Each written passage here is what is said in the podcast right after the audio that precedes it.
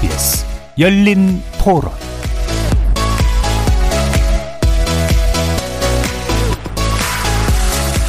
안녕하십니까. KBS 열린 토론 정준희입니다.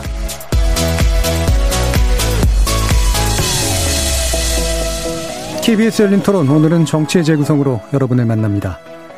라임 자산운용 펀드 환매 중단 사태에 이어서 옵티머스 자산운용에 의한 광범위 로비 의혹이 부각되면서 금융권은 물론 정치권도 크게 술렁이고 있습니다. 투자 사기와 주식 돌려막기로 인한 1조 대가 넘는 피해가 발생한 배후에 정관계 인사들이 연루되어 있을 가능성이 제기된 거죠. 게다가 라임 사태의 주체로 지목된 김봉현 전 스타모빌리티 회장이 라임 수사검사와 야당 유력 정치인의 금품 로비를 했다는 내용과 함께 검찰이 짜맞추기식 수사를 하고 있다는 주장을 담은 옥중 입장문을 발표하면서 이 문제는 관계와 여권을 넘어 야권과 검찰까지 얽혀드는 복잡한 형국이 연출되고 있습니다. 법무부가 검찰의 부실 수사를 문제 삼자 대검은 즉각 반발하고 있고 야권, 야권은 특권을 요구하며 불발시 장애투쟁까지 하겠다고 나섭니다. 대체 어디서부터 어떻게 잘못된 건지 정치 재구성 논객들의 평가 들어보겠습니다. 다른 한편 국정감사가 마무리 수순에 접어들면서 6개월 앞으로 다가온 재보궐선거에 여야의 관심이 모아지고 있습니다. 특히 서울시장과 부산시장 선거의 경우 여야 공이 물러설 수 없는 승부를 각오하고 있는데요. 후보 하마평에 오르고 있는 인물들은 누군지, 선거의 주요 변수는 무엇일지 이어지는 2부에서 자세히 다뤄보겠습니다. KBS 열린 토론은 여러분이 주인공입니다. 문자로 참여하실 분은 9730으로 의견 남겨주십시오. 단문은 50원, 장문은 100원의 정보 이용료가 붙습니다. KBS 모바일 콩, 트위터 계정 KBS 오픈, 그리고 유튜브를 통해서도 무료로 참여하실 수 있습니다. 시민 논객 여러분의 날카로운 의견과 뜨거운 참여 기다리겠습니다. KBS 열린 토론 지금부터 출발합니다. 살아 있습니다. 토론이 살아 있습니다. 살아있는 토론, KBS 열린 토론. 토론은 라디오가 진짜입니다. 진짜 토론, KBS 열린 토론.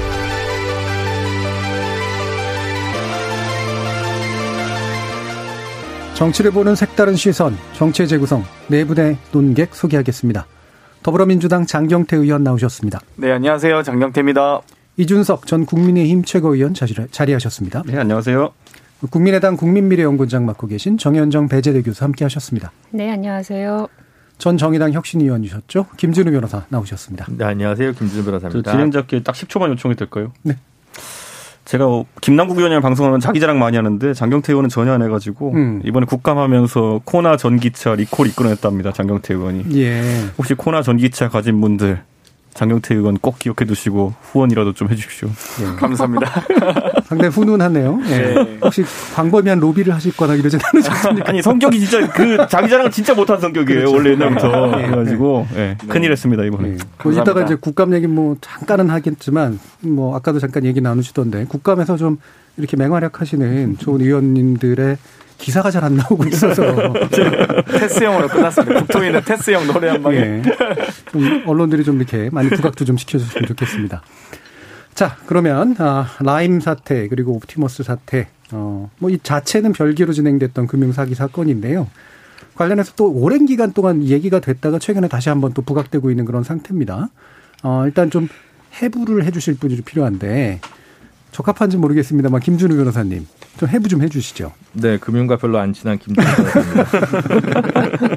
어, 라임이랑 옵티머스 둘 다 사모펀드인데요. 일단 네. 뭐 개인 투자를 받아서 이제 판매는 뭐 은행이나 이런 증권사에서 판매를 하고 운영은 이제 펀드 자산 운용하는 자산 운용사에서 운영을 해가지고 이제 운용이 되는 거죠. 수익 적극적인 투자를 하는 건데 문제는 이제 일반 정기예금이나 뭐 금리들이 낮다 보니까 이런 투자처 부동산에 투자를 하지 않는 분들이 이제 이런 투자처를 찾다가 어 문제가 생긴 건데요. 라임 같은 경우는 사실 뭐그 펀드는 이제 자산 운용사에서 운영하는 펀드 개수는 뭐 100가지가 넘습니다. 근데 이제 문제는 라임 같은 경우는 지금 거의 헤지펀드 규모로는 1위 규모였는데 최초에는 이제 건전한 투자를 하려고 하다가 어느 순간 이제 투자를 투자라는 게 사실 7% 8% 수익률인 게 그렇게 만만한 게 아니거든요. 네. 이제 그러다 보니까 결국은 어 뒤에 자, 자신들이 이제 모은 이제 펀드로 이제 자신들이 이제 손실이 난 펀드를 막는 이런 폰지 음. 사기성 비슷하게 돼가지고 이제 액수가 불게 되면서 결국은 어, 피해액이 뭐 1조 6천억에 달하는 어마어마한 이제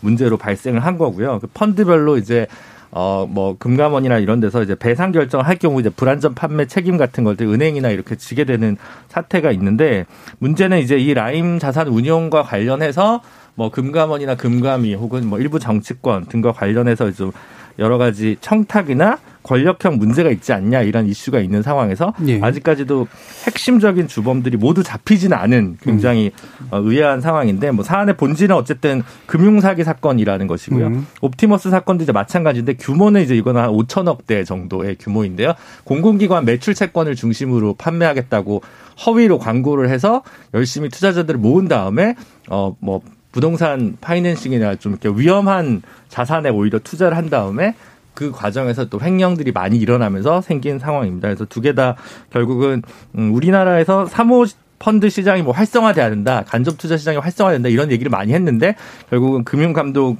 이 제대로 되지 않은 상황에서 자산 운용에 어떤 헤드가 되는 사람들의 뭐 모럴 해저드까지 겹쳐서 엄청난 피해액이 늘어난 상황이고 여기에 대해서 아직 근데 제대로 된 수사나 이런 것들이 좀 진행되지 않아서 계속 문제가 되고 있는 상황이라고 할 수 있습니다. 예. 이 라임과 이제 옵티머스 둘 다 이제 사모펀드에 관련된 규모는 물론 차이가 있습니다만 근데 이게 금융 사기 혐의가 굉장히 짙었고 그 과정에서 이제 환매, 연기, 중지 이런 게 되면서 어, 더 사태가 커져 있는 상태였기 때문에 원래는 아마도 이제 금융 사기 사건이다. 그리고 금융 관리의 광 당국이 이제 어떤 관리 부실이다라고 하는 정도까지 진행이 됐다가 최근에 이제 검찰 그 수사라든가 아니면 옥중 서신들이 나오면서 이게 이제 정관계에 막대한 로비가 펼쳐져 가지고 이렇게 됐던 게 아니냐라는 의혹까지 지금 나와 있는 그런 상태로 진행이 됐는데요.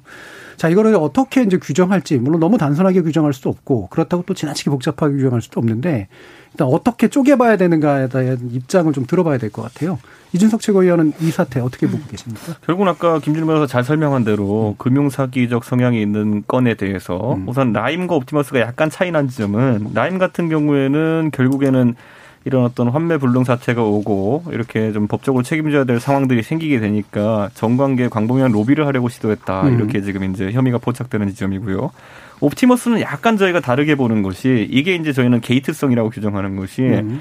애초에 판매하고자 했던 상품 그러니까 공공기관 매출 채권이라는 것이 수천억 규모로 유지하기 어려운 그런 어떤 상품이었고 그럼 아까 언급되었던 금융감독당국이라든지 음. 예탁원이라든지 아니면 판매사 등에서 충분히 검증하고 이것을 판매하고 또 사람을 모집했어야 되는 것이 아니냐. 음. 근데 그 과정이 보면은 부실하게 진행된 것들이 도처에 보인다. 그리고 여기에 투자하게 된 공공기관들의 이름을 보면은 사실 이 기관들은 굉장히 안정적으로 이제 사실 그 내부 기금이나 회사 자금을 운영해야 되는 곳들임에도 불구하고 사모펀드에 집어넣는다? 이건 사실 운영 규칙상 거의 있을 수 없는 일이다라고 관계자들이 이야기하고 있거든요. 네. 그러다 보니까 그런 좀 이해하기 어려운 일들. 예를 들어 제 돈이면은 제가 고위험성 투자를 할 수도 있겠지만은 무슨 내가 속한 곳에 공제조합의 돈을 가지고 고위험성 투자한다는 거는 그건 좀 이해하기 힘든 거거든요. 왜냐하면 잘 돼도 나한테 돈이 오는 게 아니고 못 되면 욕 먹는 거거든요. 그거는 그런 경우부터 안전한 투자를 하게 되어 있는데 왜 이런 일이 발생하게 되었는가? 그리고 작년 10월쯤이면은 상당히 이제 그 조국 장관의 뭐 전혀 다른 건이지만 사모펀드 건으로 인해 가지고 사모펀드에 대한 국민적 관심이 높아졌을 시기인데 그때 사실 행정관으로 임용되신 분이 이런 사모펀드와 관련된 분인 것을 왜 인사 검증을 하지 못했느냐 행정관으로 음. 임용된 분을 그래서 이런 것들에 대해 가지고 야당은 좀 어, 권력이 오히려 이런 것들을 뭐 비호하려는 좀 움직임이 있었던 것이 아니냐라고 예. 지금 이제 그림을 좀 맞춰가고 있는 그런 상황이다 예. 그 정도로 표현할 수 있을 것 같습니다. 일단 라임 같은 경우에는 그거를 이제 정관계 로비에서 이제 어떤 과정들이 있었는가를 일단 보는 거. 정관계와 검까지 검까지 해서. 예, 예. 옵티머스 같은 경우에는 명백히 이제 그 거기다 이제 관리 책임자도 문제지만 거기다 돈을 투자하거나 이른바 태웠다고 하는 분들이 그렇죠. 대부분 공공기관인데 그렇죠. 이게 이런 판단을 했을 수가 없을 것 같은데 왜 이럴까? 상품 자체도? 기획도 그렇죠? 약간 의심이 가는 부분이 있고요. 예. 예. 뭐 전파진흥원이나 뭐 이런 데가 이제 예. 지금 그것에 연루되어 있는 상태인 것 같습니다. 그런 두 가지를 약간 어, 굴 부분에서 좀 바라볼 필요가 있다라는 의견을 좀 주셨네요. 장경태 의원은. 일단 라임과 옵티머스 좀 구분해서 봐야 될 것 같은데요. 일단 라임 같은 경우는 이 강기정 전 청와대 정무수석에게 5천만 원을 건넸다고 했는데 이렇게 주장했던 분이 김봉현 네. 대표였고요. 이 실제 만난 사람 이광세 대표인데요. 그것도 만난 자리도 청와대에서 만났다고 했기 때문에 20여 분간 만났다고 하는데 청와대 내에서 금품이 오고 갈 가능성은 제로입니다. 음. 뭐제 3회 지역에서 뭐 만났으면 모를까 그렇기 때문에 전혀 가능성이 없다고 보고요. 오히려 돈을 줬다고 주장하는 사람과 돈을 건넨 사람이 다른 사건이기 때문에 어, 혹시나 배달 사고가 있지 않을까 이렇게 예. 상상이 되고요. 이 옵티머스 같은 경우는 이 대표 중 1인이 민주당 활동 경력이 있는 것 때문에 좀 더 의혹이 부각되는 것 같은데요.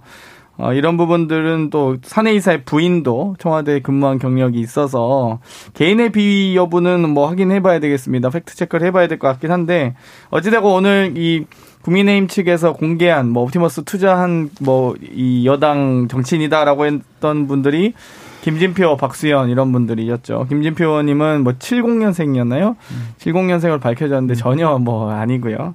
여, 박수현 전 의원님도 여성으로 밝혀져서 사실상 전혀 연결 연결고리가 없이 그러니까 연관이 없는 분들을 아예 예. 어, 공개하면서 문제가 됐던 것 같습니다. 오히려 지금 김봉현 씨가 욕중 서신을 통해서 야당 지검장 출신의 정치인 에게 어, 이 로비를 했다. 그리고 이 그 검사 3명, 수천만 원의 이 룸사롱 접대를 한 검사 3명이 누군지 아마 차차 수사를 통해서 밝혀질 것 같은데 이 수사는 결국엔 어, 검찰에서 열심히 수사하길 바라지만 공수처의 1호 말씀하셨듯이 권력형 게이트라면 공수처의 1호 수사 대상이 됐으면 좋겠습니다. 예, 알겠습니다. 자, 뭐 두 분이 뭐 딱히 아주 다른 의견은 좋다기보다는 포인트를 약간씩만 다르게 얘기를 하셨는데 어, 지금 정현종 원장님, 이게 국민의 당의 입장에서 보면 어, 약간은 이제 그 선을 좀 그으면서 이게 좀 관찰도 하고 그다음에 많은 문제 제기도 할 수 있는 그런 정치적인 입장인 것 같은데 어떻습니까? 그러니까 일단은 지금 뭐 이 사건이 금융사기 사건으로 출발한 것은 맞는 것 같은데. 네. 예, 실제로 관리 당국이나 관리의 어떤 주체가 되어야 할 정부 또 청와대 뭐 민정수석실이긴 합니다만 그 현직에 있는 또는 전직에 있었던 그런 청와대 관계자들의 연류 문제 그러니까 이런 것들이 자꾸 이렇게 그 더해지면서 실제로 국민들이 굉장히 혼란스러워하고 있는 것은 맞는 것 같습니다. 예. 그러니까 또 하나 문제는 뭐냐면 이런 와중에 그 피해는 누가 받았냐면 고스란히 우리 일반 중 그러니까 투자한 투자자들 일반 국민들 음. 일반 국민들이 실제로 뭐 빚을 내서 투자한 분도 계시고요. 그러니까 지금 뭐 재산을 거의 탕진할 위기에 있으신 분도 있을 정도로 어, 특히 이제 수익을 보장한다고 해서 옵티머스 같은 경우에는 수익을 보장해준다 해서 사실은 어, 그 투자했던 분들도 많이 있고. 근데 이런 분들의 어떤 피해 상황 또 그런 피해가 왜 발생했는지를 조사하고 수사해야 될 책임을 갖고 있는 정부 당국에 수사의 어떤 내용은 전혀 보여지지 않고요. 이게 이제 권력형 비리인 것처럼 이렇게 아주 복잡하게 얽혀가고 있어요. 네. 심지어는 지금 추미애 장관과 윤석열 검찰총장의 대립구도로까지 지금 가 있는 문제거든요. 네. 그래서 일반 국민들 입장에서 보면 도대체 뭐 하고 있는 거냐. 음. 어? 그 피해 사실 하나 밝히는 게 이렇게 어려운 게 대한민국 정부냐 또는 대한민국이냐라는 그런 목소리를 내고 계시다는 점이고요. 어, 국민의당의 경우에는 지금까지 이 사건들이 사실은 그 이첩이 된 게 작년 6월, 그러니까 작년쯤에 이게 이첩이 된 거잖아요. 네. 근데 지금 이제 와서 불거지는 것도 국민의당, 국민의당 입장에서 어, 본다면 실제로 지금 현재 추미애 장관이 주도하고 있는 법무부 또 그 법무부의 인사로 이루어지고 있는 여러 조직 개편 과정에서 제대로 수사할 수 없었던 어떤 문제점들 이런 것들이 그대로 존재하고 있는 상황에서 과연 이 수사가 객관적으로 실체적 진실에 접근해 갈 수 있겠는가. 네. 그러니까 추미애 장관과 현재 서울중앙지검장이 실제로 주도하는 수사는 과거에도 그랬지만 이게 6월에 작년 6월에 있었던 사건들도 존재하는데 그랬지만 앞으로도 마찬가지다라고 하는 거죠. 그래서 청와대이든 어디든 여당이든 이것이 권력형 비리가 아니고 정말 그 피해를 받은 국민들을 위해서라면 실체적 사실을 좀 객관적으로 밝힐 수 있는 방법론을 좀 제기할 필요가 있다라는 음. 것인데 이런 것에 대해서는 특별하게 지금 논의가 되고 있지 않고 여야는 그 리스트에 누가 들어가 있는지 안 들어가 있는지 이걸 갖고 서로 지금 공방을 벌이고 있거든요. 국민의당 입장에서는 누가 들어가 있는 것이 중요한 게 아니라 왜 이런 사건이 발생을 했고 이런 사건을 감독해야 해야 되는 금융 당국 또는 아, 정부 당국은 무엇을 했으며 결과적으로 피해 본 사람들을 어떤 방식으로 보상을 할 것인가 예. 이런 부분들에 대한 얘기들을 앞으로 끌어내는 그런 수사 방식을 요구하고 있는 거죠. 국민의당 같은 경우에는. 예. 그래서 그런 차원에서 지금 추미애 장관과 아, 이성인 중앙지검장을 일단 수사에서 빠지는 게 맞다. 예. 이렇게 보고 있고요. 제3의 어떤 기관 또는 기구를 통해서 객관적인 사실을 밝혀라. 이게 국민의당의 입장입니다.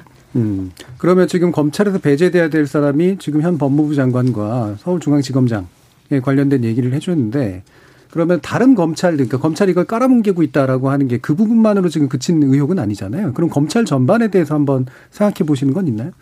검찰 전반에 대한 부분보다는 일단 지금 그 추미애 장관이 최근에 이제 법무부 감찰이 이루어졌잖아요. 예. 음, 그 법무부 감찰 결과가 나온 게 뭐냐면 윤석열 총장이 실제로 뭐 어, 야당 야당 인사들에 대해서는 제대로 조사 하라고 지시하지도 않고 네.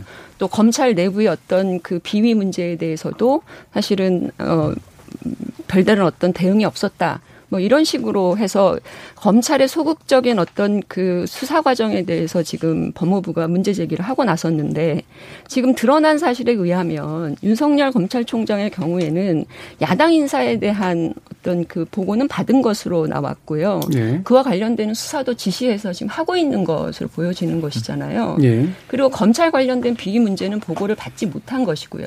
그러니까 법무부에서 지금 검찰 수사가 잘못됐다라고 얘기하는 부분에 대해서조차도 사실은 신뢰하기 어렵습니다. 예. 지금 발표한 감찰 결과 그리고 감찰 내용을 보면 검찰이 수사를 제대로 못했다고 얘기하는 부분들에 대해서 그 내용이 무엇인지도 지금 감찰 결과도 밝히지 않고 있어요. 법무부는.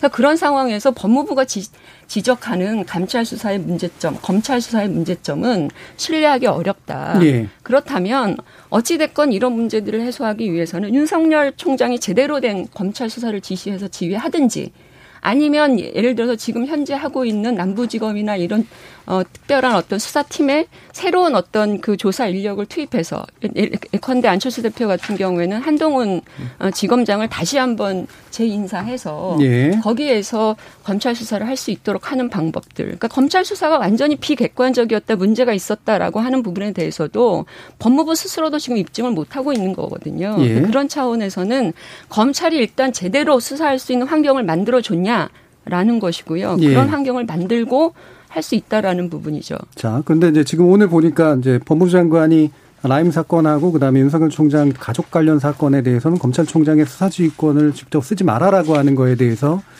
대검이 수용했단 말이에요. 이건 어떻게 이해해야 됩니까? 그러면 김준우 변호사님. 뭐 이제 서로 이제 뭔가 공정하고 수사가 제대로 되는 게 이제 중요하잖아요. 근데 이제 의혹이 있고 거기에 대해서 약간 물론 이제 윤석열 총장 측이나 대검에서는 중간에 뭐 중상모략 이런 표현을 예. 주말에 썼습니다만 그래도 어쨌든 어 석연치 않은 구석이 있으니까 그에 관해서 감찰을 하고 수사지휘권을 새롭게 발동하는 것 다해서 그 자체를 이의를 뭐 윤석열 총장이나 검찰청에서 좀 제기하기 좀 어려웠을 거라고 보이고요. 예. 중요한 건 사실 사실 이게 뭐 누가 뭐 어떻게 됐고 누가 뭐를 무마했고 사실 국민들이 큰 관심이 있다기보다는 국민적 관심 있는 사안 자체가 제대로 수사가 되고 속도감 있게 해결되느냐의 관심사니까 그런 부분에서 봤을 때 이견이 있기는 어렵지 않았을까 싶습니다. 알겠습니다. 자 그러면 이제 구체적인 어 가장 제대로 된 진실 규명 방식이 뭐냐에 대해서 특검까지 포함해가지고 이거는 좀 약간 후반부에서 좀 다루고요. 중간에 그럼 뭐가 쟁점인지를 좀 짚어보죠. 어, 다들 이제 얘기는 해주셨습니다만 어, 일단은 이제 강기정 수석 관련된 문제, 아까 이제 장경태 의원께서 잠깐 얘기해 주셨고요.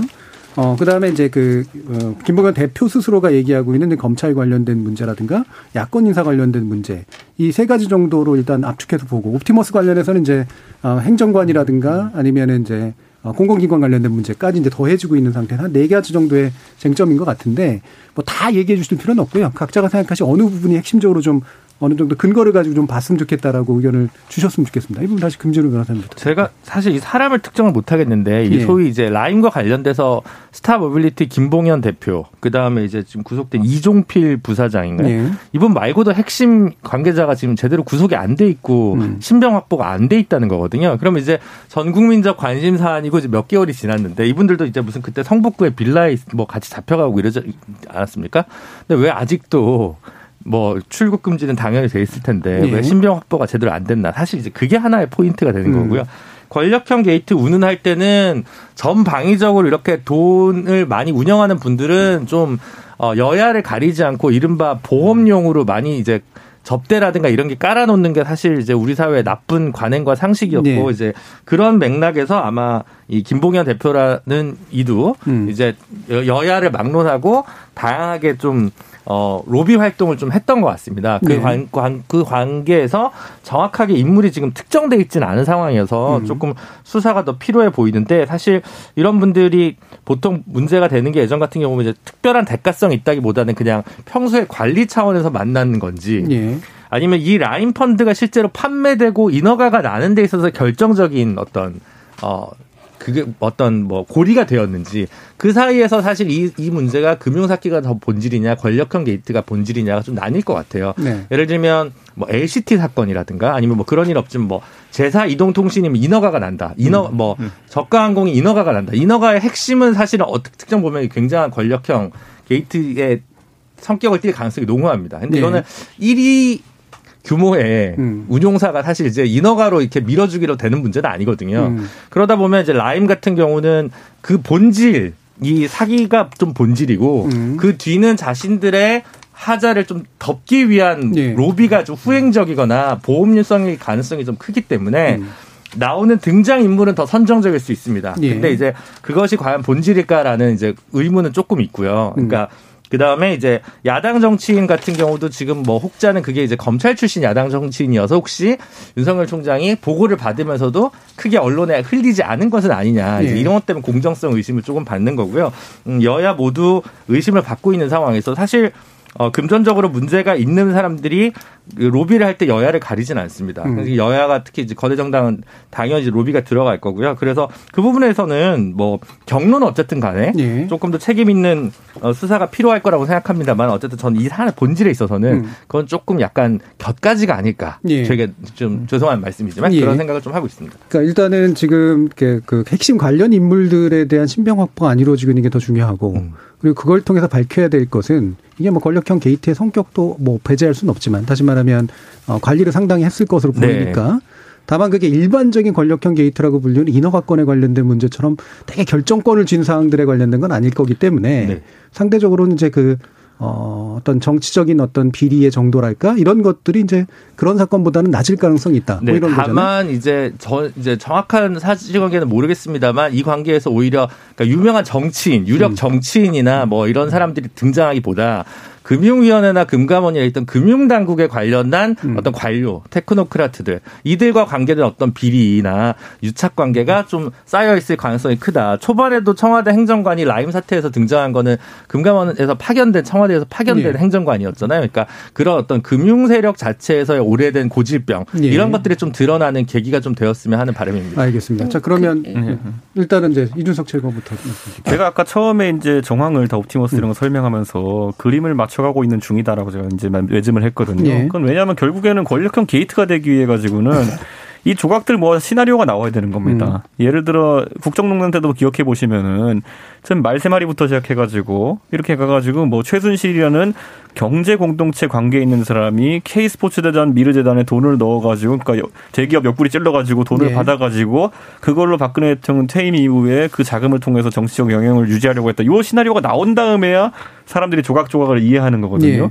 네. 지금도 그러면 옵티머스 같은 이런 것들도 아까 제가 얘기했을 때 그, 그 얼개가 하나 시나리오가 나와야지 많은 사람들이 그 틀 안에서 하나하나의 행동을 이해할 수 있는 거거든요. 근데 음. 지금 상황에서 아까 제가 저는 설명할 때 결국에는 왜 공기관들이 사실 사모펀드라는 곳에 위험을 감수하고 투자했느냐, 예. 공공성 자금이 들어갔느냐라는 것에 대해서 의심을 좀 많이 갖고 있는 것이고, 그래서 이제 야당에서도 그쪽에 주안점을 두고 특검을 하자고 하는 것이 음. 일상적으로 있지 않은 투자고요. 아까 제가 최순실 건에 비해서 말씀드렸지만은 혹시라도 이게 이런 기획이라면, 그러니까 음. 예를 들어 말도 안 되는 상품을 팔아가지고 예. 공공기관 자금을 넣게만 만들 수 있다 그런다면은 그 다음에 이게 만약 펀드가 만약에 아까 말했던 환매 중지라든지 부도 처리가 되게 된다 그러면은 이번에 보면 돈이 들어가자마자 어떤 투자를 제대로 한 게 아니라 페이퍼 컴퍼니 같은 곳에 집어넣었잖아요. 그 돈 빼돌리고 나중에 법적 책임을 뒤집어 쓸 사람만 있으면은 결국엔 돈만 남고 뭐 사실 아까 말했던 건 공공자금이라는 거는 예. 뭐 주인이 없다고 표현하면 좀 이상하겠지만은 돈이 사라진다고 해가지고 개인에게 책임이 뒤탁되는 그런 건 아니기 때문에 음. 생각보다도 이게 돈이 잘 빼갈 수 있는 구조라는 거죠. 그러니까 저는 이거를 만약에 설계한 사람이 있다든지 아니면 음. 이 전체 시나리오가 그런 것이었다면은 음. 일부 개인 투자자도 들어오겠지만은 대부분의 시나리오는 그런 것을 획책하기 위한 것이었다 그러면은 이거는 이제 퍼즐이 좀 맞춰지는 것이겠죠. 근데 예. 지금 이 시점에서 제가 이런 그냥 시나리오를 하나 써본 건 뭐냐면요. 음. 결국에는 이런 것들을 풀어내기 위해 가지고 특검 조사나 아니면 국정조사 이런 거 하다 보면은 조금씩 낮춰져 가는 거거든요. 예. 저희 기억나실 겁니다. 4년 전에 이제 그 국정조사하고 특검하면서 사실 뭐 주사 놔준 사람부터 해가지고 별의별 사람 다 나와가 조각을 맞추다 보니까 나온 거 아니겠습니까? 그래서 저는 이제 이런 과정을 지금 민주당이 틀어막지 않았으면 좋겠다. 특검이라든지 이런 것들을. 예. 그래서 그게 지금 야당이 요구하고 있는 부분이다. 금융 사기에 대한 부분을 당연히 뭐 피해자분들도 있고 하기 때문에 살펴야 되겠지만은 가장 위험한 지점은 지금 정관계 로비와 더불어 가지고 이런 기획된 어떤 게이트성 음. 이런 부분을 밝히는 일이 있지 않나 이렇게 보고 예, 있습니다. 그 부분이 그래서 그 김준우 변호사님하고 두 분의 예. 포인트는 좀 다르네요. 예. 김준우 변호사님은 이게 만약에 권력형 게이트, 라고 하더라도 관리하는 과정에서의 음. 그다음에 특히나 금융계, 그러니까 금융권을 관리했던 사람들에서의 어떤 비리의 문제 있을 수는 있다. 쪽에 좀 더 가 있다면 저희는 그 금융권마저도 독자 예. 생 독자 세력이 아니라 그러니까요. 사실은 제어를 받는 집단이었을 수도 있고 그랬을 때 이제 게이트라는 명칭이 적합해지는 것이죠. 그런데 아마 이제 이준석 음. 최고위원은 전 이제 전 라임을 설명한 거고 예. 이준석 최고위원은 옵티머스, 네, 옵티머스를 예. 얘기한 거죠. 아마 예. 라임에 대한 인식은 크게 다르지는 네, 그렇죠. 않을 것 같고요. 예. 옵티머스에 대한 궁금증은 이런 거죠. 어, 청와대 수석 뭐 행정 수석실에 있던 행정관도 등장하고 하긴 하는데 음. 행정관 수준에서 이거를 뭔가 이렇게 조율할 수 있는 거라고 생각하기에는 전체적으로 동원한 액수나 규모가 너무 크다는 음. 거죠. 네. 그렇다면 도대체 뭐 뭔가 다른 어떤 음. 말하자면 그림을 그린 이들이 좀 있지 않았을까라는 고민이 들 거고 저는 예를 들어 이 금융 쪽에서는 사실 신뢰 신뢰 자산이 가장 중요하거든요. 네. 여기 자산 운용을 누가 하는데라고 누가 보증하는데라고 했을 때 어, 이현재 전 경제부총리나 최동욱 전 검찰총장 이런 사람들이 옵티머스의 어떤 수백만 원씩 고문료를 받아가면서 있었던 것들도 상당히 좀 음, 크게 작용했을 거라고 저는 좀 생각을 예, 하거든요. 예. 그런 면에서 봤을 때 이건 이것들 이런 분들을 이, 이, 이 펀드에 음. 이제 운용에 이제 가담시킬 수 있었던 고리를 놓은 사람이 누구인가 이거를 솔직히 얘기해서 30대 행정관이 했을 거라고 생각하진 않고 음. 거기서 뭔가 좀 수사의 어, 방향이 좀 좁혀져야겠죠. 네, 같은 옵티머스라고 하더라도 그래도 또 포인트는 여전히 네. 달라요. 김정일 변호사님은 그 사람이 몸통에 있을 리 없을 리 없다. 그거 음. 그러니까 그 이준석 최고위원 같은 경우 이게 혹시라도 음. 이를테면 그 덩어리가 정치 자금을 네. 큼지막하게 만드는데 음. 어떻게. 쓰인다거나 그렇죠. 이런 시나리오가 나올 수도 있다는 거잖아요. 해서 예, 네. 그렇죠. 예, 교수님. 네, 그것을 밝히는 것이 사실은 그 목적이겠죠. 네. 이게 예를 들어서 이 펀드 자체의 어떤 그 내용을 가지고 우리가 권력형 비리 문제를 발굴하기는 어려울지 몰라도 사실은 그렇게 해서 모여지거나 또는 빼돌려진 돈들이 네. 어디로 흘러들어갔는가까지 우리 검찰이나 어, 누군가가 밝혀낼 수 있다 그러면 음. 권력형 게이트로 갈 가능성이 충분히 있는 것이, 음. 것인데, 그러니까 저는 사실은 음, 제가 그냥 상식적으로 판단했을 때 아까 김준우 변호사께서는 옵티머스의 경우에는 실제로 뭐 인허가 문제라든지 이런 문제라기보다는 관리의 문제였다라고 이렇게 보시는데. 에, 지금 이번에 보니까 이 자체 펀드가 사실 그냥 지금 와서 보니까 말도 안 되는 거거든요. 그러니까 어 말도 안 되는 어떤 홍보를 듣고 거기에 지금 기업들도 공공기관도 투자를 했지만 그 아시다시피 유가증권 시장의 기업들도 한 12개 정도가 투자를 했고요. 그리고 코스닥 그 상장 기업들도 네. 거의 한 20여 개 이상이 했고 총 한 아, 59개 정도의 그 기업들이 엄마 어마한 돈을 투자를 했단 말이죠. 그러니까 이런 투자를 할 때 이 사람들이 실제로 단순히 옵티머스 측에서 하는 이런 단순한 홍보를 믿고 투자를 했을 가능성 음. 이것은 그렇게 크지 않아 보인다는 것이죠. 뭐 그게 이현재 전 장관 문제라든지 또는 최동욱 검찰 전 검찰총장이 사실은 고문으로 있기 때문에 투자를 했는지 모르겠으나 그 외에 어떤 그 고리는 금융 당국을 넘어서는 차원에서도 네. 실제로 있을 수 있고 이것이 천하, 청와대 전 행정관 혼자 일종의 그 브릿지를 했겠느냐. 이거는 다른 문제가 있는 것이고요. 예. 어, 저는 저는 투자 규모로 보나 어떤 투자 상품이 갖고 음. 있는 그런 어떤 허위성, 그 다음에 또 사기성 이런 것들을 그냥 두고서라도 이렇게 막대한 사람들이 투자를 하는 이 구조 자체는 누군가가 브릿지를 하지 않으면 실제로 어려운 것이고 그 브릿지의 핵심은 권력 주체일 수밖에 없는 거 아니냐라는 예. 그런 합리적인 의심을 하게 된다라고 하는 것이고요. 예. 그러니까 그런 차원에서 그런 절차와 내용을 밝힐 수 있는 내용을 찾아본다면 실제로 누가 여야 의원 단순히 어떤 이름으로만 거론되는 것이 아니라 청와대까지도 연동이 될 수 있는 과정, 특히 이제 민정수석실이라고 하는 것은 실제로 조국 민정수석이 있을 때부터 사실 여러 가지 문제들에 연루되어 있었고 민정수석실 전체가 이 금융 관련되는 비위 문제를 감독할 수 있는 권한을 갖고 있는 기구이기도 했어요.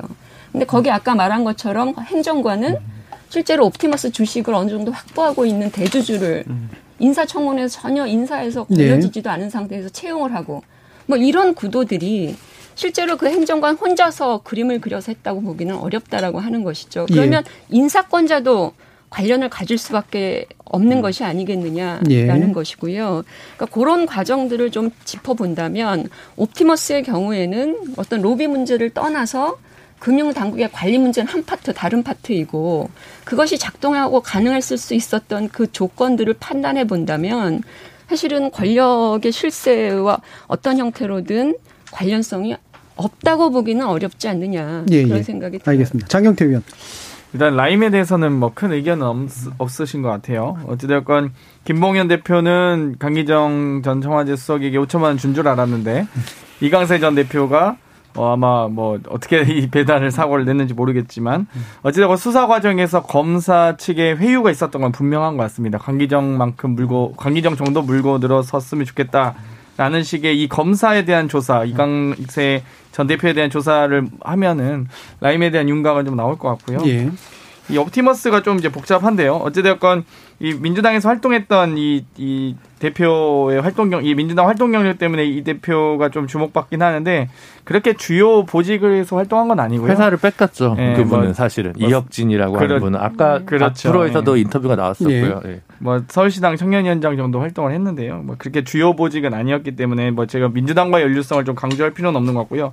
이 청와대 행정관이란 타이틀 때문에 자꾸 이제 이 무슨 정권형 게이트 권력형 이렇게 말씀하시는데 사내이사가 회사를 운영하진 않죠. 그리고 사내이사의 부인이고요. 30대 중반 행정관이 이 정도 규모의 회사를 운영할 가능성은 대단히 낮습니다. 그렇기 때문에 저는 오히려 이 소위 어, 이, 이 옵티머스 이 과정에서 이 분명히 운영하는 과정을 저는 분명히 수사하면 충분히 밝혀질 거라고 보고요. 오히려 윤석열 중앙지검장이 작년에 무혐의 처분했던 사건이에요. 그렇기 때문에 오히려 방금 한동훈 이런 지검장을 뭐 이렇게 수사팀으로 배, 그 배정해야 된다 이런 말도 사실 어떻게 보면 어불, 어불성설이다라고 보여지고요. 투자자 중에 살펴보면 안, 안랩에서도 안랩에서도 70억을 투자한 게 있거든요. 그러면 안랩도 그럼 여기에 연루되어 있는 건지 음. 이런 것들도 한번 조사해 봤으면 좋겠습니다. 그래서 이미 17명 정도의 수사팀이 구성되어 있기 때문에 이 수사팀의 수사를 일단 시켜봤으면 좋겠고요. 만약에 국민의힘 측에서 정말 권력형 게이트를 철저하게 수사하고 음. 싶다라고 생각하시면 공수처 설치해서 바로 이 수사 1호 대상으로 삼으시면 됩니다. 아니, 알겠습니다. 잠깐만 자, 잠깐 여기서 하나만 좀 반론을 할게요. 그 수사 지금 뭐 수사팀 문제 다 떠나서 그 옵티머스 건도 그렇고 라임 건도 그렇고 어, 이 문제에 대한 어떤 그 법무부의 어떤 그 감찰 내용도 우리가 접했지만 그 조직 개편을 추미애 장관이 이제 취임을 해서 했잖아요. 그러면 검찰 내부에 이것을 담당할 수 있었던 수사팀이나 조직들을 왜 그 수사 그 이첩이 된 이후에 왜 이 부분을 해체를 하고 그때 윤석열 총장 같은 경우에는 그 팀을 해체는 하더라도 그 전문 담당 검사는 좀 남겨달라. 그래서 이와 관련된 수사를 할 수 있도록 하자. 근데 그걸 추미애 장관이 그냥 다 해체해버렸단 말이에요. 그러면 지금 공수처 얘기를 하는데 검찰 차원에서 충분히 할 수 있는 조건의 환경을 오히려 추미애 장관이 그것을 분산시켜 버렸던 거잖아요. 그러니까 그런 이유도 실제로 저는 좀 물어보고 싶어요. 옵티머스 건이나 이런 것들이 권력형 비리가 그러니까 아니라 그러면 왜 제대로 수사할 수 있는 것을 왜 제대로 수사 못하게 하냐는 거죠. 그게 아니고요. 윤석열 중앙지검장 당시 지검장이 수사 전담 지검이었고요. 윤석열 지검장에 의해서 무혐의 처분 받은 사건입니다. 그렇기 예. 때문에 네 이건 뭐 저희가 법무부에서 개입해서 수사 전결한 게 아니고요. 그냥 중앙지검장이었던 윤석열 지검장이 수사중견한 무혐의 처분 내린 사건이기 때문에 법무부와 전혀 상관없죠. 그러니까 그 이후에 뭐 수사팀을 해체한다든지 이런 것들은 윤석열 지검 중앙지검장이 검찰총장 된 이후의 얘기죠. 이제 추미애 장관도 그렇죠. 그 이후의 얘기고요. 예. 그 전에 이미 무혐의 처분 난 사건이에요. 예. 자, 이 부분은 뭐 아주 딱히 날카롭게 음. 지금 뭔가 이렇게 충돌하는 부분은 아닌 것 같고요. 그럼 마지막으로 일부 마치기 전에 한 1분 정도씩 음. 자, 왜 특검이 필요하다? 왜 검찰로 충분히 가능하다? 또는 왜 공수처가 필요하다?라고 하는 부분에 대해서 한 1분씩 듣죠. 먼저 김진우 변호사님부터. 저는 특검도 수용할 수 있고 다 좋은데 공수처랑 특검을 하기에는 시간이 너무 오래 걸려서 예. 그, 러면 안 되지 않나라는 고민이 들거든요. 예, 공정성이 너무 의심되면 특검이든 뭐 공수처든 다 좋다고 생각합니다. 근데 어, 이미 많이 실기한 수사인데 차라리 수사 인력을 더 충원하고 보강하는 방식으로 좀 좀 더 검찰에서 인정받는 뭐 좌우 보수 진보 친검 반검 상관없이 뭐 윤석열 이성윤 추미애 상관없이 좀 실력자들을 조금 더 배치를 더 하더라도 음. 이 수사를 좀 제대로 하는 게 중요하다라는 생각을 가져 가고 일단 시간의 있습니다. 문제가 제일 크다라고 네, 보시는 네, 거죠. 네, 네. 자 그럼 이준석 최고위원은 지금 네. 국민의힘은 장애투쟁까지도 결심하고 계시잖아요. 근데 이제 어쨌든 특검이라는 것을 음. 사실 지금 시점에 안 받을 수 있나 민주당이 좀 그런 음. 생각을 좀 하는 게 공수처를 자꾸 이제 특검에 대비되는 개념을 설명하는데 공수처의 설치 목적이라는 것은 뭐 권력형 비리케자는 것도 있지만은 원래 특임 검사가 할 만한 사건, 그러니까 검사의 비위나 이런 것들에 대해 가지고 고위공직자 비리 수사처 아니겠습니까? 음. 그런 것들을 다루자는 것이기 때문에 최근에 라임 건으로 불거진 뭐 검찰 어, 관계자들의 비위가 정도야 공수처에서 다룰 수 있겠지만은 아까 김준우 변호사 말한 것처럼 나머지 부위 같은 경우는 이미 수사를 진행해온 검찰 조직이 있고 그 금융범죄 수사나 이런 건 전문성을 요하는 부분이기 때문에 공수처가 딱히 그걸 잘할 것 같다는 생각도 들지 않습니다. 예. 그렇기 때문에 저는 지금 상황에서 기존의 수사 인력을 보강해가지고 공정한 수사가 될 수 있도록 담보하는 것이 가장 좋은 방법이겠으나 음. 그게 안 될 경우에는 특검을 하자고 저희가 주장할 수밖에 없는 게 왜냐면 이번 정부 들어가지고 정권 관련 인사가 문제가 되었을 때 그래도 특검을 했을 때 수사의 결과물이 나온다는 인식이 야권에 있습니다. 그게 일명 드루킹 사건이죠. 드루킹 사건을 제외하고는 나머지 사건들 같은 경우에는 뒷맛이 깨어나지 않은 결과들이 많이 나왔어요. 굳이 따지자면 뭐 그렇게 큰 건은 아니지만 추미애 장관 아들 건도 그렇고요. 그러다 보니까 저희는 지금 시점에서 특검과 특임 검사 정도. 예를 들어 특임 검사는 아까 말했던 건 검사의 네. 비위를 이렇게 좀 처리할 수 있는 특임 검사를 하고 특검 같은 경우에는 아니면 특별수사본부 정도가 지금의 이 금융수사 그리고 이 정관계 로비설 등을 이제 좀 다뤘으면 좋겠고요. 네. 자, 그럼 공수처는 어디에서 등장할 수 있겠냐 했을 때 지금 공수처장을 추천하는 문제에서 여야가 대립하고 있지 않습니까? 네. 만약에 여권이 특검에 대해 가지고 좀 전향적인 자세를 취하고 그렇다면 야권은 당연히 여론의 압박을 느끼게 됩니다. 여권이 웬일로 갑자기 좀 그 전향적인 자세를 보이는데 공수처 문제 같은 경우에는 그러면은 출범을 시키자까지는 우선 야권도 동의할 수 있지 않겠느냐 이런 역제안을 해줬으면 오히려 고맙겠다는 예. 생각이고 오늘 김경일 의원님이 사실 비슷한 말씀 좀 던지셨어요. 뭐 개인 자격으로 하신 말씀이고 만약에 특검을 하면 그 다음에 이제 공수처 쪽에 있는 협조를 해라. 네. 그럼 내가 특검을 좀 오히려 설득해 보겠다 이런 개인 자격에 발언하셨는데 저는 그런 좀 좋은 아이디어들이 많이 나와가지고 다 같이 풀 수 있다 봅니다 이런 문제들. 알겠습니다. 정현정 원장님. 저는 뭐 현재 위에 검찰 수사팀을 가지고 어, 현재로서 그 객관적인 수사를 하기는 어려워 보여요. 왜냐하면 오늘 속보 보셨잖아요. 오시기 전에 추미애 장관이 에, 검, 그 수사 지휘권을 발동을 했습니다. 그러니까 뭐 이런 상황에서 실제로 객관적인 수사는 불가능하다고 보고요.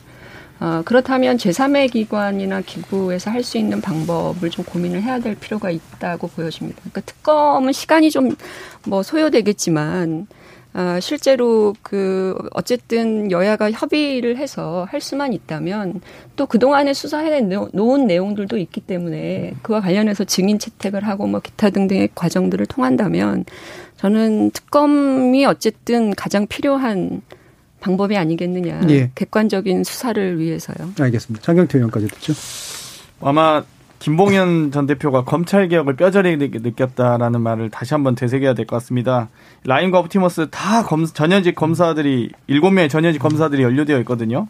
강기정을 불어라고 회유했던 검사, 전관 출신 변호사, 검사 그리고 접대받은 세명 지검장 출신 야당 정치인 그리고 윤석열 그 무혐의 처분한 윤석열 검찰총장까지 모두 다 검사 출신입니다. 일곱 명의 전현직 검사들의 비위 어, 그동안에 이제 이 연류, 그러니까 연, 연결고리들이 이제는 좀 더 이상 앞으로 미래까지 이어지지 않도록 전현직 검사에 대한 검찰 개혁에 대한 목소리를 높이기 위해서라도 공수처 저는 해야 된다고 보고요.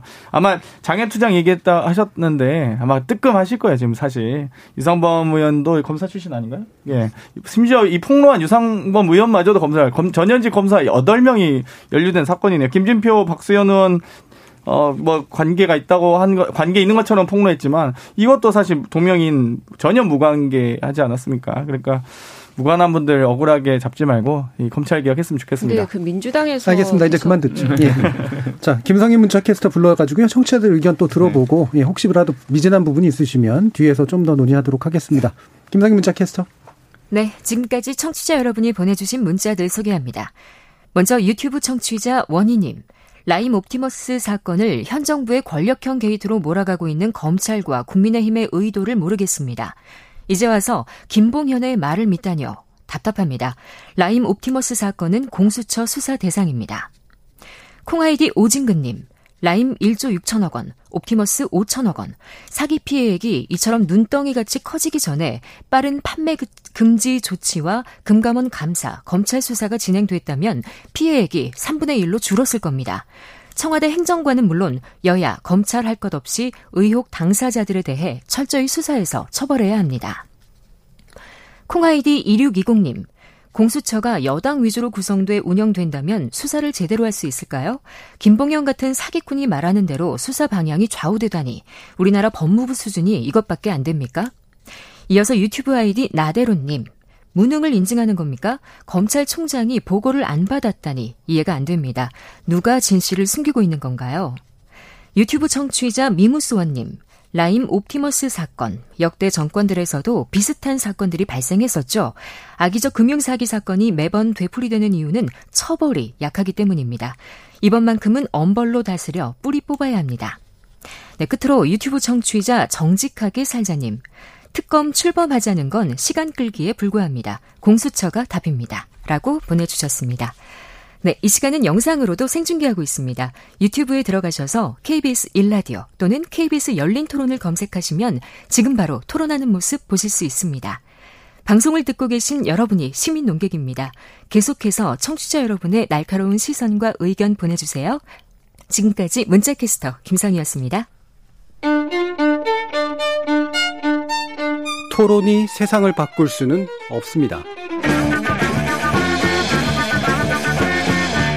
하지만 토론 없이 바꿀 수 있는 세상은 어디에도 없습니다.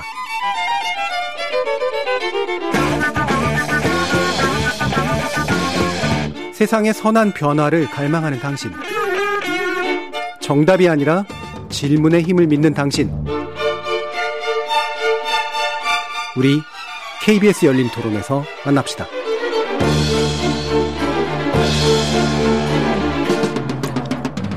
자, KBS 열린 토론 월요일 코너 정치의 재구성 함께하고 있습니다. 김준우 전 정의당 혁신위원, 정현정 국민의당 국민미래연구원장, 이준석 전 국민의힘 최고위원, 그리고 장경태 더불어민주당 의원 이렇게 네 분과 함께하고 있습니다. 자, 후반기 어, 2부 논의는 이제 재벌권 선거에 관련된 논의인데요. 어, 사실 국민들의 입장에서 보면은 이제 뭐 재보궐 선거 뭐 관심이 얼마나 있는지는 잘 모르겠습니다. 근데 정당의 입장에서 보면은 상당히 좀 준비를 해야 되는 특히나 차기 권력 창출하고 또 연관성이 있기 때문에 어, 상당히 사활을 거는 분위기인 거는 맞습니다. 그래서 일단은 각 정치 집단에서 일단 내년에 재보궐 선거를 어떤 정치적인 의미가 있다라고 정의를 하시는지 내부 말씀 먼저 듣고 시작하겠습니다. 이거는 정현정 원장님 먼저 듣도록 할게요. 그러니까 차기 대선 직전에 치러지는 유일한 선거잖아요. 그동안은 이제 지난 국회의원 선거 이후에 정치 일정, 선거 일정이 없는 상태에서 어, 치러지는 선거인데 게다가 그 선거 해당 그 구는 구, 그, 그 지역은 사실은 정치적으로 무게감이 있는 직위죠. 뭐 민주당이 유발하긴 했습니다만 그 서울시장과 부산시장 이 선거가 사실은 정치권에서도 상당히 무게 있는 자리거든요. 그러니까 그것 까지 이제 보궐선거의 대상 지역이 되면서 이 선거가 상당히 의미가 큰 의미로 다가오는 건 사실인 것 같아요. 근데 사실은 이번 문재인 정부가 여러 가지 문제들이 있었음에도 불구하고 선거를 통해서 심판받거나 평가받은 적은 없다. 그것은 아마 이제 코로나19와 관련되어지는 이런 어떤 어려움 속에서 국민들이 지난 총선조차도 회고 투표를 하기보다는 이제 전망 투표로 가는 이런 경향들을 보였었거든요. 음.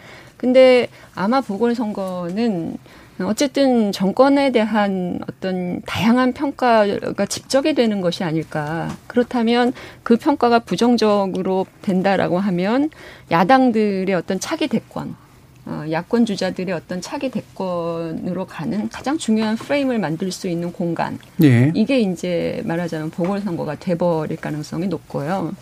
특히 야권의 입장에서 보면 일련의 선거에서 계속 패배를 했잖아요. 근데 이 보궐선거에서마저 만약에 패배를 한다 그러면 어, 더 이상 이제 가망이 없는 상황이 돼버리기 때문에 야권 입장에서는 사활을 걸어야 되는. 네. 그러니까 평가와 더불어서 야권의 어떤 진로, 와 전망 음. 이런 것들도 사실을 걸어볼 수 있는 명운이 걸린 그런 선거로서의 의미가 있기 때문에 상당히 좀 큰 그런 게임이 될 가능성이 높다. 예. 국민들에게도 또 야권 진영들에게도. 알겠습니다. 자, 일단 문재인 정부 집권 이후로 대규모 선거가 두 번 있었는데 그때 선거는 결국은 정권에 대한 평가가 아니라 어, 상황이 좀 규정하고 있고 좀 전망 위주로 좀 평가를 했는데 요번에는 평가가 좀 작동할 텐데 여기서도 만약에 야권이 지면 이건 상당히 좀 심각한 문제가 되지 않겠느냐 이런 진단이셨어요? 김준우 변호사님 어떻게 보세요? 뭐 동의는 할 수 있는데 네. 이제 그 선거에서 그 인물 구도 이슈 중에서 저는 이 그 광역 단체장 선거는 인물이 제일 큰 것 같거든요. 음. 구도보다 오히려 국회의원은 사실 후보가 뭐 몇백 명씩 되기 때문에 구도가 더 이슈가 더 크게 작용을 할 수가 있습니다. 탄핵이다, 뭐다 이런 구도가 사실은 인물 경쟁력을 압도하는 경우가 많은데 어, 광역단체장 특히 서울시장이나 이런 경우는 좀 다릅니다. 예를 들어 예전에 뭐 어, 민주당한테는 좀 아픈 기억일 수도 있는데 오세훈 뭐 한명숙 이렇게 대결했을 때 사실 지역에서는 그 광역의원이나 기초단체장 선거에서 민주당이 압승을 했는데 서울시장 선거에서는 오세훈 후보가 이겼단 말이죠. 그건 음. 인물 경쟁력에서 사실은 상대적으로 신승을 했다고 평가받는 게 이제 어, 냉정한 평가일 것 같습니다. 그러면 이번 어 재보궐 선거 좀 일찍 다가온 서울시장 선거 또는 부산시장 선거는 결국은 어 2027년 대선의 꿈나무는 누구인가를 사실은 좀 네. 검증하는 네. 과정에 의미가 하나 있다라는 음. 생각이 들고요. 정권 평가라는 어 성격도 분명 있죠. 특히 정권 1년 남았을 때. 근데 1년 남았을 때는 지더라도 그렇게 큰 타격인지는 잘 모르겠어요. 말, 말하자면 그 여당 입장에서는 야당 입장에서도 너무 무게를 안 그 정현정 교수님처럼 너무, 너무 무게를 주면 음. 거기 결과가 안 좋으면 그 다음 선거 또 바로 또 1년 후에 또 다시 남았는데 굳이 그렇게 미중 있게 둘 거냐라는 생각이 들고 그래서 그런 어떤 구도보다 정권 평가, 정권 심판 이런 것보다는 그 인물에 따라서 이 성격이 선거의 성격이 좀 뒤바뀔 수 있다. 예. 네, 그렇게 봅니다. 그러면 정의당은 어떤 인물이 나오나요? 정의당은 항상 인물이 부족하고 인지도도 부족하고 지지율도 부족하죠. 근데 이제 뭔가 좀 다른 뭔가 사실은 차분히 2022년 지방선거를 좀 준비해야 되는 수준의 예. 실력을 갖춘 정당인데 음. 갑작스럽게 너무 큰 재보궐 선거가 맞닥뜨려서 아마 음. 고민과 내용이 좀 깊은 것 같습니다. 그래도 후보는 낼 거예요. 제가 정의당 음. 인물들과 요즘 얘기해 보면은 그냥 둘 중에 하나라고 얘기를 하는 경우가 있더라고요. 예를 들어 후보 중에서 좀 신선한 후보를 내 가지고 그렇게 승부하는 경우도 있고 아니면은 정의당도 중량감을 한번 승부를 해보자 그래서 지역구로 옮겨야 되는 부담은 있지만 심상정 대표를 출마시키자는 얘기를 네, 제가 뭐 정의당 당직자들이 예. 하는 얘기를 들었는데 그 전략일 경우에 이제 민주당에게 고민이 커지는 것이 사실 그러면 불출마를 강제받는 거거든요. 사실 민주당 쪽에서 음. 왜냐하면 기존의 당원 당규에 배치되는 부분도 있고 심상정 대표가 나왔는데 거기다 대고 접으라고 옛날처럼 할 수는 없는 거 아닙니까? 그러다 보니까 그게 이제 선택지로서 정의당에 남아 있는 거고 최근에 김종철 대표가 취임한 이후에 약간 민주당과의 긴장 관계를 만들려고 하는 모습들도 보였기 예. 때문에 그런 전망을 좀 하고 있습니다 지금 사람들. 자, 그러면 국민의힘은 어떻게 이만 저희 같은 경우에는 사실 그 서울시가 지금까지 서울시에서 승리한 그 후보들은 대부분 대선에서 그 정당은 대선에서 바로 이겼습니다. 네. 그만큼 이제 전국 민심의 중위점 정도에 있다라고 음. 볼수 있을 텐데 저는 그래서 이번에 서울시장 선거에서 이기지 못하면은 오히려 야권 입장에서는 아무리 지금 저희 통합정당을 만들었다 하더라도 당이 깨질 수 있는 위기에 놓일 수 있다. 음. 이렇게 보고 있습니다. 왜냐하면 지금 문재인 정부에 대해 서울 여론조사 결과들을 대충 보면은 전국 단위보다 좀 안 좋게 나오거든요. 문재인 정부에 대해서. 음. 그렇다면 파는 좋다 이런 인식을 할 수가 있어요. 그런데 저희가 아까 뭐 김준일 변호사 말했던 인물 경쟁력 이건 뭐 어느 정도 후보가 나올 겁니다. 인물 경쟁이 있는 분이 그럼에도 불구하고 선거 실패한다고 하면은 우리가 항상 늘 지적받는 당에 대한 비호감도라든지 이런 구조적인 문제가 이제 네. 더 대두될 수 있기 때문에 그러면은 아 이거 당을 깨야 된다 이거는 음. 인물을 갈아서 될 게 아니다 이렇게 인식되게 되면은 대선을 앞두고 극단적인 이제 판깨기가 나올 수 있다. 네. 그렇기 때문에 이번 선거의 승리가 절실하다라고 이제 야권 쪽에 얘기하고 싶고요. 그리고 그 퍼즐의 한 가운데는 결국 대선을 앞두고 어떤 분할 구도가 만들어지냐도 중요한데 지금 옆에 정현정 교수님 앉아 계시지만은 국민의당과의 관계 설정이라든지 이런 음. 것들. 왜냐하면 지난번 그 지방선거 2018년 선거 같은 경우에는 제가 그때 바른미래당 소속이었습니다만은 자유한국당과 바른미래당이 때로는 오히려 가장 으르렁거리는 관계로 갔던 적도 있었거든요. 네. 김문수, 안철수 이 두 서울시장 후보가. 음. 그러니까 저는 뭐 그런 것들이 앞으로 어 좀 잘 정리될 수 있는 선거인지 이걸 봐야 될 것 같고요. 저희 같은 경우에는 기본적으로 부동산 정책에 대한 심판론이 매우 크게 일 것이다. 이렇게 보고 있는 게 사실 서울에 이제 아파트가 신축 아파트가 거의 없고 30년 이상 된 아파트가 40%가 넘거든요. 이 상황 속에서 보수가 과거에 서울시장 선거에서 굉장히 낙승했던 선거들이 소위 말하는 주택 정책에 대해 가지고 굉장히 선명한 정책을 내세웠을 네. 때 뉴타운이라든지 이런 것들이 나왔을 때이기 때문에 전 이번에도 그런 쪽에 좀 기대를 할 수 있지 않나 이런 음, 생각합니다. 음, 알겠습니다. 주택 정책 쪽으로 큰 인물을 내세워서 예. 뭔가를 해보겠는데 혹시라도 잘못되면 이제 당이 쪼개질 수도 있는. 지면 저는 음. 굉장히 위기가 올 거라 봅니다. 두 분이 굉장히 큰 비중을 두시네요. 네, 저는 네. 오히려 그게 더 위험할 것 같은데 되게 음. 제가 느끼는 절박함이랑은 좀 다른 것 같아요. 제가 느끼기에는 그냥 아, 계속 인물난이 보수가 좀 가져 있는 부분이 있어서 저는 사실 개인적으로 제일 아쉬운 게 아마 보수의 애정을 조금 가지고 있는 사람들이면 다 그럴 텐데 왜 김세현 전 의원은 벌써 불출마 선언을 하였는가? 음. 서울시장, 부산시장 다 안 나가겠다고 했으니까. 그러니까 제가 봤을 때는 그래도 제일 신선한 후보 경쟁력을 내려면 부산은 사실 중진 의원들이 굉장히 좀 어, 각축전을 벌이고 있는 건데 이렇게 크게 무게감을 있게 드러내지 않거든요. 그래서 음. 오히려 보수 대 연합을 해서 원 포인트로 1년짜리 시장이니까 어, 당을 좀 다시 단단하게 만드는 의미에서 김무성 전 대표가 부산시장 선거를 나가고 어, 김세현 전 의원이 서울시장 선거를 나가는 게 가장 강력할 수 있는 카드라고 저는 생각하거든요. 예. 정말 개인적으로. 근데 왜냐하면 김세현 의원 같은 경우 물론 이제 본인 회사가 부산에 있기 때문에 음. 부산시장 선거 예. 나갈 경우 백지 신탁 문제가 또 발생하는 문제도 있습니다. 그래서 그런 것까지 고려하면 그게 그나마 제일 강력하지 않을까? 물론 음. 이제 안철수 의원까지 이제 포함해서 경우를 수를 생각하면 좀 다른 그림이나 연금술이 나오겠습니다만 제가 생각하는 고원은 그렇습니다. 예, 김준우 변호사님이 원래 훈수 굉장히 잘 두세요. 예. 분명히 정의당 혁신위원이셨는데 예. 좋은 혁신 있었길 바라고요. 네, 뭐야 이거.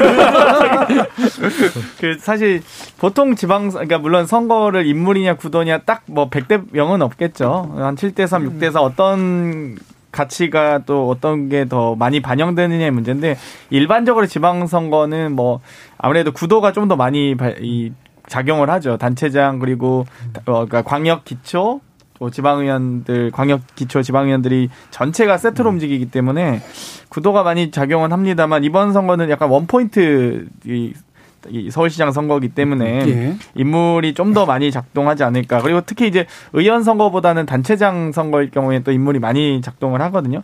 그러니까 아무리 자기 지역구 뭐 지방의원이나 국회의원이어도 이 어떤 당에 대한 선호가 좀 더 많이 작동을 하지만 단체장 같은 인물에 좀 더 그런 반영이 된다는 점 그리고 아마도 내년 선거가 어찌됐건 문재인 정권의 마지막 또 선거일 겁니다. 큰 선거로서는 그래서 이 부분에 대해서 이제 그동안의 국민들께서 나라다른 나라를 우리가 문재인 정부가 표방해 왔는데 소위 검찰 개혁, 언론 개혁, 재벌 개혁 이 부분에 대해서 제대로 완수할 수 있을 것인지에 대한 어떤 아마 시민들의 평가 그리고 특히나 이번에 재벌 개혁 같은 경우도 예를 들면 공정 3법에 대해서 국민의힘의 진정성 이 이제 과연 이제 진정성 보일 것인지에 대한 여부가 아마 이번에 바로미터일 것 같은데요.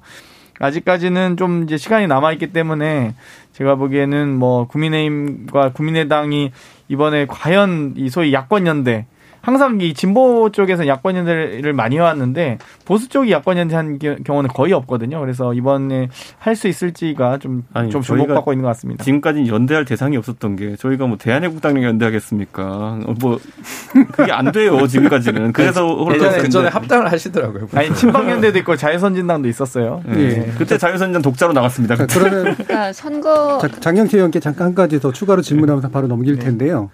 어, 일단은 이제 부산시장은 민주당으로서 쉽진 않을 것 같은데 서울시장에 대해서는 아직은 나름의 가능성이 있는 상태고 인물면이나 어떤 대통령 지지도나 이런 면에서 보면. 근데 두 가지 장애잖아요. 하나는 어, 지금 이제 그 자신의 어떤 잘못을 당의 잘못으로 이제 단체장을 내주게 됐다라고 하는 거랑 그다음에 부동산 문제에 대한 부담감 아까 이준석 최고께서 이제 지적하신 이 부분을 어떤 인물과 어떤 담론으로 극복할 수 있으라고 보세요?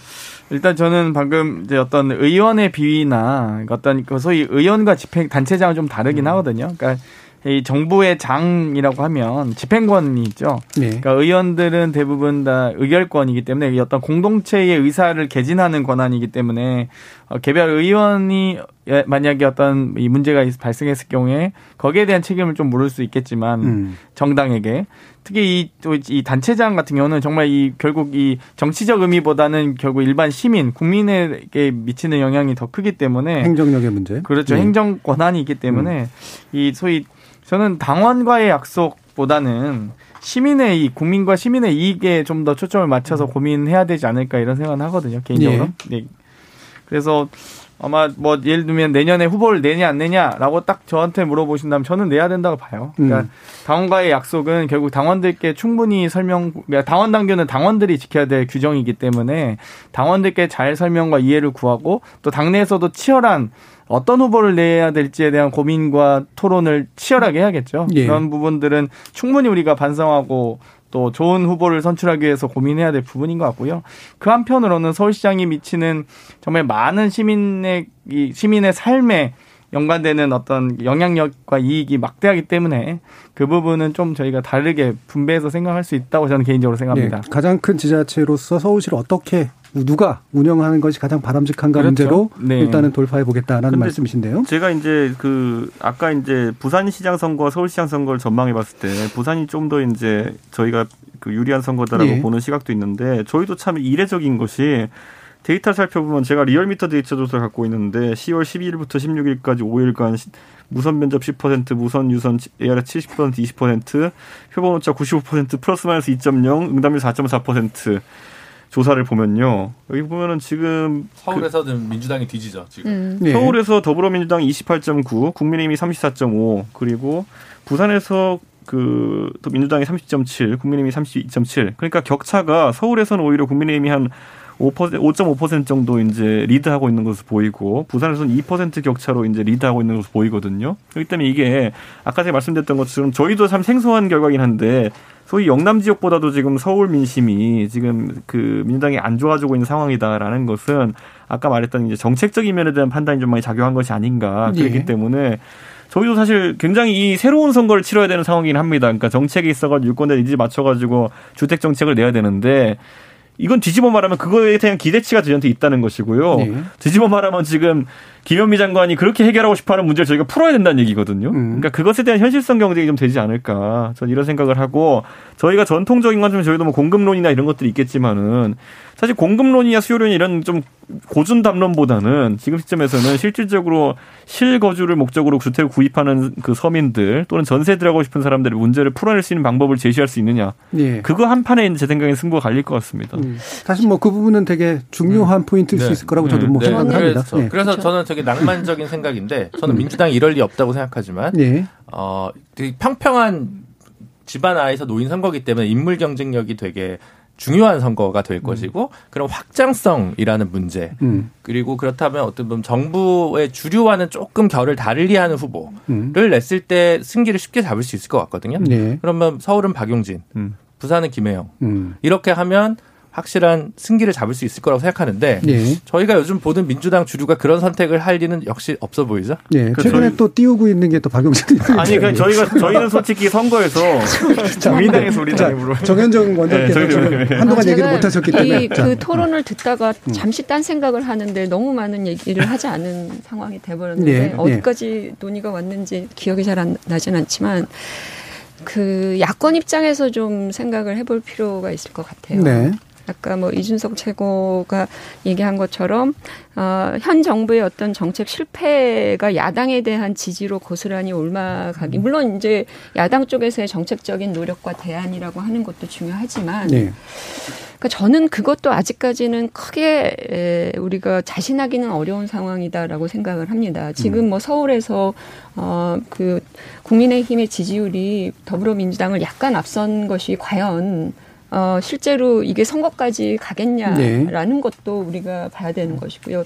일반적인 정당 지지도가 선거 직전에 확 바뀌거나 또는 선거 결과에 완전히 180도 다른 방식으로 반영되어 왔던 것이 우리 유권자들의 어떤 투표 정향이었다고 하는 점을 본다면 야권이 실제로 지금 과연 이 선거를 승리하는 선거로 끌고 가기 위해서 하고 있는 리더십들의 노력의 내용이 뭐냐 이걸 음. 좀 물어봐야 될 것 같아요. 그러니까 어차피 이 선거가 야, 야당에게 유리한 판으로 간다고 하더라도 아까 김준우 변호사가 얘기한 것처럼 과연 야당을 야당에 대한 평가는 아예 없을 것이냐 네. 그러니까 반사이익 온전히 성립될 거냐 저는 그렇지 않다고 음. 봅니다. 그런 상황에서 야권에서 지금 물망에 오르는 그 리더십들 저는 김동인 비대위원장도 포함된다고 봅니다. 음, 그분들의 아니 그들의 리더십이 어떤 방향으로 만들어져서 야권이 진영을 갖춰 나가는데 협업하느냐 협력하느냐 이런 노력들이 안 보이고 국민의힘 같은 경우에는 내부 정책 조율도 음. 저는 필요하다고 봅니다. 공정거래 3법 뭐 이런 경제 관련 범 이런 것들이 그렇죠. 내부에서 굉장히 많은 이견들을 만들어내고 있어요. 예. 그렇다면 국민들 입장에서 볼 때 아 저기가 정책 지향의 어떤 각도도 많이 바뀌지 않았구나. 바뀌었는지 안 바뀌었는지 모르겠다. 그리고 주도해야 될 인물들도 실제로 보면 크게 판을 계획을 이렇게 갖고 있는 것 같지도 않고. 어, 게다가 인물도 그런데 안철수하고는 연대를 해야 된다는 얘기가 나오고 문제 뭐 이런 아주 복잡하고 애매모호하고 또는 질서가 없는 이런 구조들이 계속 반복이 된다면 예. 실제로 실제로 야권에 가, 가 있는 어떤 그런 기대는 또 다시 이제 전망 투표로 바뀔 가능성이 더 높다. 현재의 정부에 대한 전망이라고 네. 하는 부분들. 그러니까 이런 것으로 위험성이 있기 때문에 야권은 하루빨리 이 국민의힘도 그 당의 그 당 진영을 넘어서야 된다고 봅니다. 네. 그래서 어떻게든 그 리더십들이 나름대로의 어떤 그 체계적인 참여와 활동을 할 수 있는 공간을 네. 만드는 능력 이런 것들이 필요하고요. 김종인 비대위원장 혼자의 입에만 우리가 의존할 수 없다라고 하는 점을 좀 진지하게 고민하고 이건 안철수 대표도 저는 마찬가지라고 봅니다. 자, 그래서 바로 제가 질문을 드리는데 안철수 대표는 통합해서 대선 후보가 되는 걸 바라는 것 같고 서울 예, 지금 네. 국민의힘 쪽에서는 안철수 대표가 뭐 원한다면 함께 참가해서 네. 뭘뭐 원하 뭘, 뭘 원한다고요? 통합해서 대선 주자가 되는 걸 원한다고요? 예, 그러니까 왜냐하면 직행하겠다라는 어. 의지 쪽이 좀 가까운 표석들이 나와서요. 근데 국민의힘 쪽에서는 안철수 대표가 하나의 그 매개체는 되지만 그래서 뭐 재보궐까지 함께 고민해 볼 수 있지만 그 자리까지 주고 싶진 않다라는 그런 느낌까지 있단 말이에요. 네. 이거는 지금 두 분의 의견을 그래서 짧게만 들어보고 싶은데 일단 음. 이준석 최고위원하고 그다음에 정현종 원장님 간단히 듣죠. 저는 아까 말했듯이 안 대표 입장에서는 음. 항상 이제 그 야권 재편론자거든요. 음. 야권 재편론자기 때문에 이 상황에서 아까 제가 말했듯이 국민의 힘이라는 당이 이번 어쨌든 야권의 일당으로서 선거에 패배하게 되면 당이 아까 말했듯이 좀 깨질 수 있는 위험 요소가 네. 있어요. 그런데 혹시라도 이제 그런 걸 바라보는 모양새를 보이게 되면은 음. 또 근데 한을 심어주게 되는 것이거든요. 그렇기 때문에 선거에 어떤 형식이든 적극적으로 동참할 것이라 좀 봅니다. 왜냐하면 음. 이번에 저희가 이제 당은 다르게 이제 서로 치렀지만은 사실 지역구와 비례대표 선거에 있어가 총선 때 어느 정도 저는 연대를 이뤘다 이렇게 보거든요. 음. 안철수 대표가 이제 지역구에 후보를 내지 않기로 판단한 것에 대해서 저희도 음. 이제 사의를 표했고 그렇기 때문에 이번에는 좀더 강한 연대를 한번 시도해 볼 수 있지 않을까라는 생각을 하는데 그러기 위해서는 이번에 국민의당에서 서울시장 선거에 후보를 내고 참여를 해서 연대를 하고 단일화하는 과정이 필요하다 이렇게 보는데 예. 솔직하게 말씀드리면 지금 국민의당에서 서울시장 선거 정도의 큰 규모의 선거를 치를 수 있는 사람은 안철수 대표밖에 없다라는 인식이 있습니다. 예. 그렇기 때문에 저희가 이제 안철수 대표가 서울시장 선거전에 뛰어들기 바라는 그런 음. 어, 모양새가 있는 건 사실이고요. 주호영 원내대표나 장재원 의원 등은 계속 이제 러브콜을 보내고 있는 것이고 김종인 대표는 좀 이제 과거에 사감이라든지 이런 네. 거 있기 때문에 거리를 두는 모양새인데 저는 김종인 비대위원장 같은 경우에는 선거 승리를 위해서는 항상 뭐든지 하는 그런 분이었습니다. 음. 그렇기 때문에 안철수 대표의 경쟁력이라는 것이 진짜 중도표를 끌어와서 지금의 야권 진영에 붙일 수 있는 표라고 한다면은 당연히 뭐 어떤 그런 어 제가 항상 비유하지만은 중랑천 정도의 그 강은 뛰어넘을 수 있다. 음. 예, 한강까지 아니고 중랑천을 뛰어넘을 수 있고 민주당은 외계인이기 때문에 꼭 맞서 싸워야 된다. 이런 논리가 작동할 거라고 봅니다. 네, 국민당에서는 안철수 대표를 내세우고 그다음에 국민의힘에서는 또 다른 후보를 내세워서 음. 그들 사이에 어떤 연대나 연합이 가능한지를 이제 재보궐 해서 일단 테스트해 보자. 자, 이런 쪽인 것 같은데요. 그건 제가 볼 때는 아마 그 기존 기존의 그 후보 단일화의 그 잡음을 음. 그대로 답습하는 그런 길이라고 생각이 되고요. 예. 그러다 보면 이제 오히려 그게 마이너스 요인이 됩니다. 선거 운동 과정에서 그렇게 후보들끼리 서로 어, 갈등하고 결국에는 또 단일화도 못하는 이런 상황이 돼버리면 저는 오히려 어, 상당한 역효과가 올 가능성이 높고 예.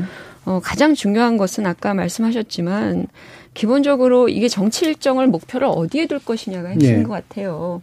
아, 보궐선거를 어떻게 우리가 중요한 그 미래 대권으로 가는 중요한 과정에서 중요한 어떤 과정이라고 본다고 하면 실제로 이 부분에 공을 들여야 되겠지만 궁극적으로 야권이 지금 실제로 이겨야 되는 선거는 보궐선거도 있지만 대권이 더 중요한 거잖아요. 네.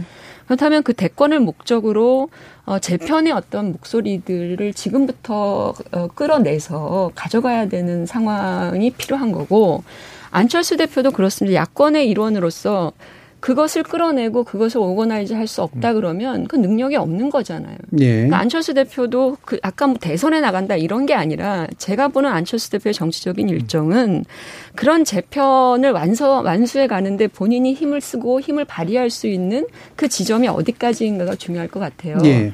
근데 당장 보궐선거에서는 그게 어려울 것 같다라는 판단이 음, 듭니다. 음. 현재로서는. 그렇다면 이것이 재편을 통해서 갈 수 있는 가장 궁극적인 지점, 그 지점에 정치인은 자기 에너지를 투입하는 건 당연한 거잖아요. 예. 그러니까 그런 상황에서 가는데 만약에 국민의힘 쪽에서 보궐선거를 목표에 두고 실제로 그 재편을 빨리 이룰 것이다라는 판단이 나와서 움직인다면 예. 국민의힘 쪽, 국민의당 쪽에서 그걸 굳이 마다할 이유는 없는 거잖아요. 음. 그래서 이게 서로 간의 노력들이 상승작용을 해서 가야 되는데, 음. 제가 판단하기로는 국민의힘은 어찌됐건 지금 내부 사정이 예. 그렇게 그것을 가져가기에는 음. 보궐선거까지 상당히 어려워 보인다. 예. 아, 그러면서 안철수 대표의 문제를 음. 거기다 갖다가 이렇게 하는 것은 음. 별로 그렇게 좋은 문제는 아닌 것이라고 보는 거죠. 예. 그러니까 제가 과감하게 단순화, 단순화시키면 예. 국민의 당은 야권 재편, 그다음에 혁신이 먼저 네. 이 부분이고 그거 구도 안에서 좀 뭔가를 다른 논의를 해야지. 아니, 근데 제가 한, 한 마디만 더 할게요. 그러니까 제가 이제 이 제가 이제 소위 저런 장영태 형 같은 문바들 네. 이제 보면은 안철수 대표한 되게 조심해야 되는 발언입니다. 아 그래요?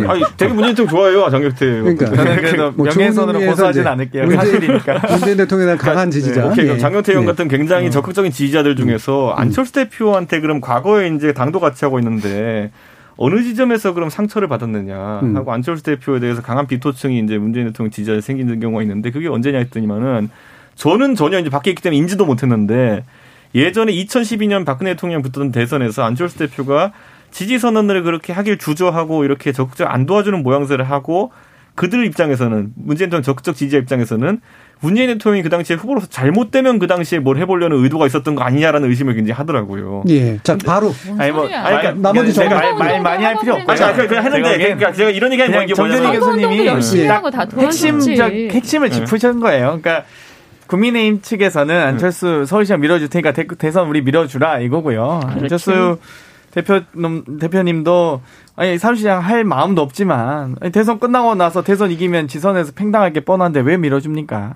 결론은 그거죠. 알겠습니다. 자, 그래서, 그래서 국민이 선택하게 하려면 이번 기회에 단체장 결선 투표제를 도입하는 것이라는 네. 생각입니다. 이미 선거법이 개정이 안 됐기 네. 때문에. 김준우 변호사님이 최근 들어 끼워 넣기가 상당히 좀 늘으셨습니다.